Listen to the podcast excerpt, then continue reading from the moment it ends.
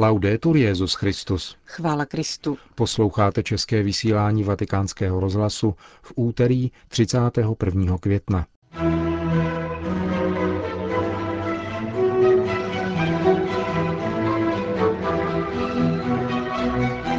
Dnes podvečer se ve vatikánských zahradách za účasti Benedikta XVI. koná závěrečná pobožnost Mariánského měsíce. O boji proti modernímu obchodu s otroky jednalo v Římě Mezinárodní združení Talitakum. Malcký arcibiskup komentuje výsledky tamnějšího státního referenda o manželském rozvodu. To a mnohé další uslyšíte v našem dnešním pořadu, kterým vás provázejí Johana Bronková a Milan Glázer. Mariánský měsíc květen zakončí dnes modlitba růžence ve vatikánských zahradách. Světelné procesí se vydává v 8 hodin od kaple svatého Štěpána k Lurdské kapli. Tam se pak bude konat bohoslužba slova, již bude předsedat kardinál Angelo Comastri, papežský vikář pro městský stát Vatikán. V 9 hodin se ke schromáždění připojí Benedikt XVI. a udělí apoštolské požehnání. Katolická církev dnes slaví navštívení Pany Marie.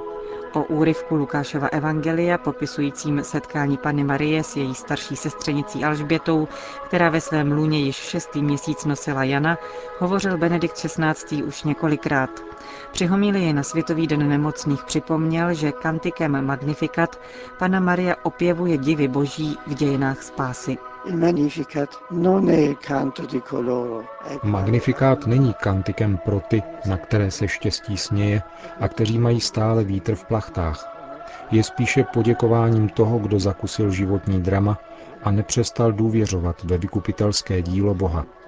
Je to zpěv, který vyjadřuje víru, kterou zakoušeli generace mužů a žen, kteří vložili svou naději v Boha a v první osobě se jako Maria nasadili při pomoci potřebným bratřím. Alžběta je symbolem mnoha starých a nemocných. Marie, která se jí vydala na pomoc, je ikonou církve misionářské, povolané svědčit světu o světle vtěleného slova. V pomoci, kterou Maria nabídla této své příbuzné, která prožívala delikátní situaci těhotenství v pokročilejším věku, spatřujeme předobraz všeho, co církev koná na podporu života, který potřebuje péči.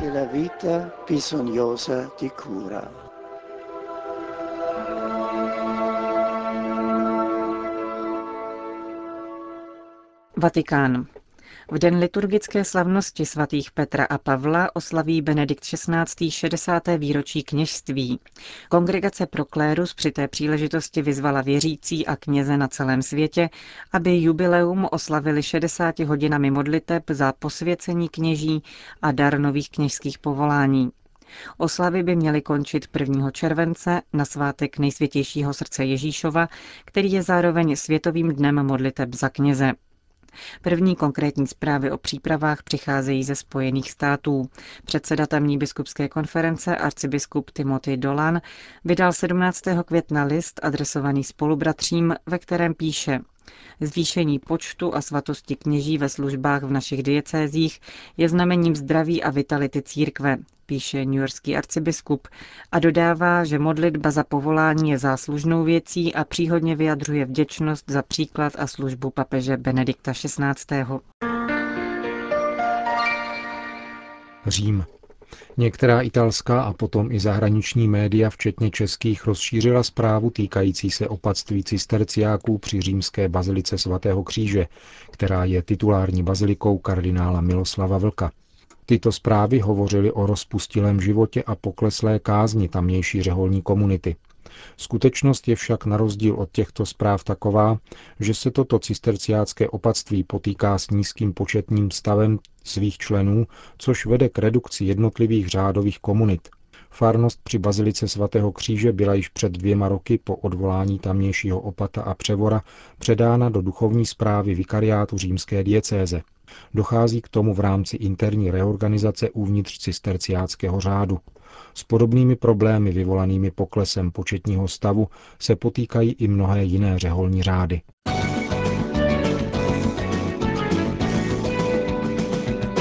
Řím. Otroctví není výhradním fenoménem starověku či středověku. Téměř 3 miliony lidí se každoročně stávají oběťmi mezinárodního obchodu s otroky. Hovořilo se o tom v Římě na setkání národních a regionálních delegátů Mezinárodní sítě z řeholníků a řeholnic, nazvané Talita Kum, která bojuje proti tomuto zlořádu moderní civilizace. Celkem 2 miliony 700 tisíc osob je každý rok vykořišťováno, unášeno, vězněno a někdy převáženo za hranice své vlasti proti své vůli. Jde o obchod s lidským tělem. O tomto úděsném a zároveň narůstajícím fenoménu hovoří jedna z účastnic římského setkání sestra Eugenia Bonetti z oddělení zabývajícího se obchodem se ženami. Ogni anno sono 2 milioni 700 mila le persone che vengono traficate. Každý rok se 2 miliony 700 tisíc osob stává obětí obchodu. 80% z nich tvoří ženy, zejména neplnoleté, které jsou prodávány z chudých zemí, odkud jsou uneseny a transportovány, aby byly prodány a koupeny. Jde o novou formu otroctví. E tento mezinárodní jev lze obtížně registrovat i potírat. Podle OSN se tento obchod netýká jenom žen, ale také mužů, zvláště mladistvých. International Labour Organization tvrdí, že většina zemí, z nichž pochází novodobí otroci a otrokyně, je v Ázii. Jde přibližně o milion 400 tisíc osob. Potom následuje Latinská Amerika, Severní Afrika a subsaharská Afrika. Toto otroctví má mnohé tváře, pokračuje sestra Bonety.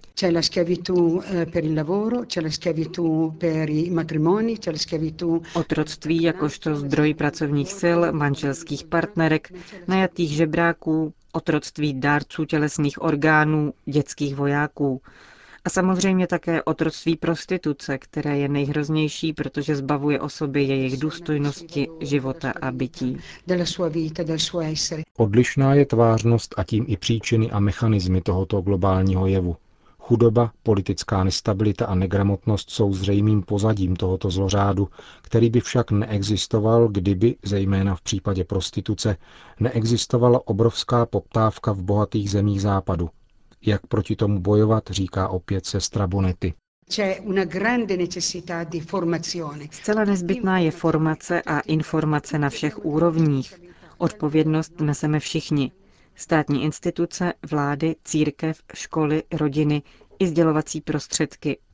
Nejvíce je třeba pracovat ve školách s naší mládeží a pomáhat jí chápat, že důstojnost lidské osoby nelze koupit. Říká sestra Eugenia Bonetti, představitelka Mezinárodní sítě pro boj s otroctvím Talitakum.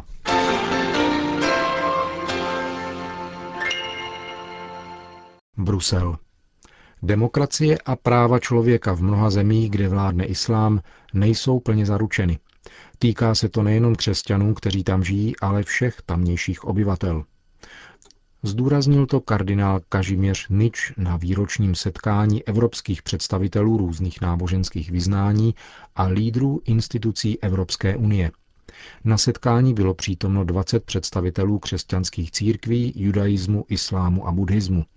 Z katolických biskupů byl přítomen také kardinál Reinhard Marx z Mnichova. Evropské instituce reprezentovali tři vrchní představitelé, prezident Evropské rady Herman Van Rompuy, předseda Evropské komise José Barroso a předseda Evropského parlamentu Jerzy Buzek. Tématika setkání se týkala tzv. arabského jara, zvláště v severní Africe. Kardinál Nič připomněl, že v některých islámských zemích mají osoby, kteří nejsou muslimského vyznání, nižší společenský význam – je jim přiznávána svoboda kultu, ale nikoli svoboda svědomí. K tomu se přidává růst počtu násilných útoků na křesťany, což je spojeno s nárůstem fundamentalismu. Polský kardinál zdůraznil, že křesťané jsou přirozenými spojenci všech, kdo mají rádi svobodu. A poukázal na to, že právě obrana a vymáhání náboženské svobody hrálo velmi důležitou roli při pádu totalitní komunistické diktatury. La Valetta. Na Maltě zůstává rodina i nadále významnou hodnotou. Dokonce i ti, kdo před referendem mluvili ve prospěch rozvodu, činili tak ve jménu rodiny a ve jménu silných a autentických rodinných vazeb. Je to kapitál, na kterém musíme budovat svou budoucnost. Tak komentoval nejvyšší představitel katolické církve na Maltě výsledky nedělního referenda, ve kterém 54% hlasujících podpořilo uzákonění rozvodů. Nový zákon bude mít přesto daleko k u nás obvyklému rozvodu na jednosoudní stání. Podmínkou je čtyřletá separace bez šancí na smíření a zajištěné dobro dětí. Podle arcibiskupa Paula Cremony je výsledek referenda na jedné straně dokladem postupující sekularizace, na druhé straně výzvou pro církev a společnost, aby se rodinou vážně zabývala. Žijeme v silně sekularizované kultuře. To je velká výzva pro pastoraci nejen rodin. V takové situaci je nutné, aby křesťané byli rozhodnější, osobně stáli za svou vírou. Musíme také pracovat nad evangelizací, především prostřednictvím rodin. Rodina totiž stále zůstává nejosvědčenějším způsobem předávání víry. Ještě před ohlášením výsledků referenda jsme jako biskupové vydali poselství, ve kterém zahajujeme proces smíření. Jako představitelé církve jsme požádali o odpuštění, pokud se někdo cítil dotčen našimi slovy. Na druhé straně zcela odpouštíme všem, kdo ublížili nám. Zároveň si všímáme toho, že během kampaně se ukázalo, že všichni, obě strany, chtějí silné manželství a stabilnější rodinu. Vyzvali jsme tedy, aby tyto deklarace nezůstaly mrtvou literou. Zavazuje to stejně nás, církev, jako společnost, která musí pomáhat rodinám a těm, kdo chtějí rodinu založit, i kdyby to měl být pouze občanský sňatek. Také těm je nutno nabídnout podporu, aby jejich manželství a jejich rodina byly silné. Řekl pro vatikánský rozhlas malcký arcibiskup Paul Cremona. Poznaň. Polské Poznani byl včera zahájen Světový kongres gregoriánského chorálu, kterého se účastní více než 300 akademických odborníků a liturgiků z celého světa. Muzikologové budou diskutovat například o otázkách interpretace a rytmu gregoriánského chorálu. V rámci kongresu probíhají přednášky i liturgická setkání s gregoriánským zpěvem. Na programu jsou také koncerty nejlepších světových schol zaměřených na chorál. Organizátorem kongresu, který potrvá do 4. června, je polská sekce Mezinárodního združení studií gregoriánského zpěvu. Egypt. Dva křesťané koptského vyznání byli odsouzeni na pět let vězení za to, že organizovali rekonstrukci budovy bývalé továrny na kostel bez příslušných úředních povolení. Rozsudek vynesl vojenský tribunál. Koptové však obvinění odmítají a tvrdí, že na rekonstrukci budovy, kterou koupili před pěti lety, povolení měli. Kostel měl být otevřen v Káhyře. Podle znalců místních poměrů je vydání každého takového povolení téměř dílem zázraku. Vyznavači Krista jsou v Egyptě výrazně diskriminováni i po pádu prezidenta Mubaraka, který až do posud každé povolení na stavbu křesťanského chrámu osobně signoval. Nynější vláda však slíbila, že proceduru zjednoduší. Madrid. Nadace Atletico Madrid a organizátoři Světového dne mládeže představili včera na madridském stadionu Vincenta Calderona akci Děkujeme, která 21. srpna uzavře Světové dny mládeže v Madridu. Součástí tohoto velkého finále, uvádí agentura SIR, bude benefiční fotbalový zápas mezi výběrem bývalých hráčů španělských klubů a mužstvem bývalých hráčů z celého světa. Prezident Atletico Madrid Enrique Cerezo uvedl, že Světové dny mládeže jsou vedeny ideou solidarity, která se zhoduje s ideály jeho nadace a že spolupráce s akcemi tohoto druhu je vždy mimořádná. Výtěžek zápasu připadne na financování nákladů setkání a na další charitativní projekt.